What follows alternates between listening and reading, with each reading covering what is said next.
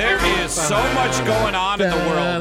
The schools and sports. We figured we, we try to get him on, and we got him on. Amazing. Let's talk to President Trump. Good morning, President Trump. Hey, good morning, Turd and Smelly. Oh. Hey, you caught me during executive time. I'm online shopping for golf shirts. Th- Does anybody make one in white that doesn't show your sweaty nipples in the hot sun? I'm asking for a friend.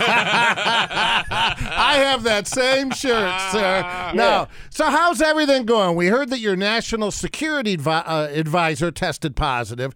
Are you taking more precautions around the West Wing now that one of your close to, closest advisors has has the virus? yes, yes, I am. As an extra Sorry. precaution, I'm going to skip the daily intel briefing with my national security staff and head straight to the golf simulator. You're already doing that. Quiet, Mike.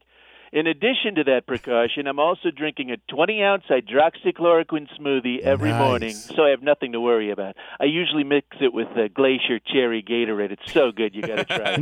Now, I, I wanted to ask you about your favorite son, Don Jr., suspended from Twitter. He tweeted a video of those doctors saying you don't need to wear masks to prevent the spread of COVID 19. You know, it was a total shame what those Twitter twats did to my Donnie Jr. Okay, I think that's the first time he's been penalized. Can I say that in the air? Yeah. Penalized? Uh, Penalized. It's a fun word. Look, so what if they tweeted it?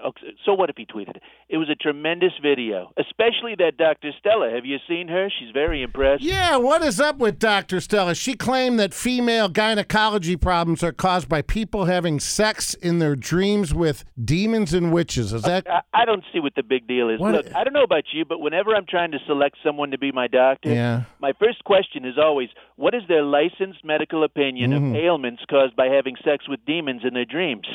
And my second question is, are they in my network? Yeah, everyone asks that. Come on. All right, uh, let's move on. So I was curious about this. So uh, you announced the postponement of you throwing out the first pitch at a Yankee game, correct? Yes. And then they didn't even know you were planning on throwing the first pitch. Okay, excuse me. Excuse me. There's a very good reason why I won't be able to throw out the first pitch at the Yankees game because I received an open invitation from my good friend, okay? Yankees president Randy Levine.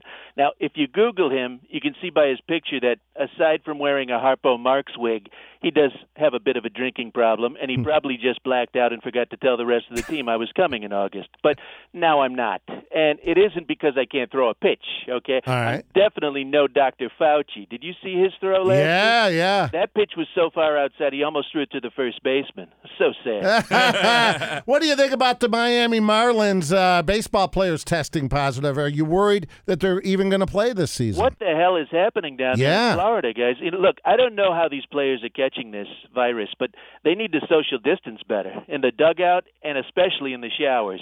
And no more congratulatory butt slaps, okay? The data proves that butt slapping is one of the highest rates of transmission. Believe me. It's look true. It's look it up. All right, I, I- you know what? I I'm will. looking it I- I- up. I will. I'm looking Butt it up. slaps. All right.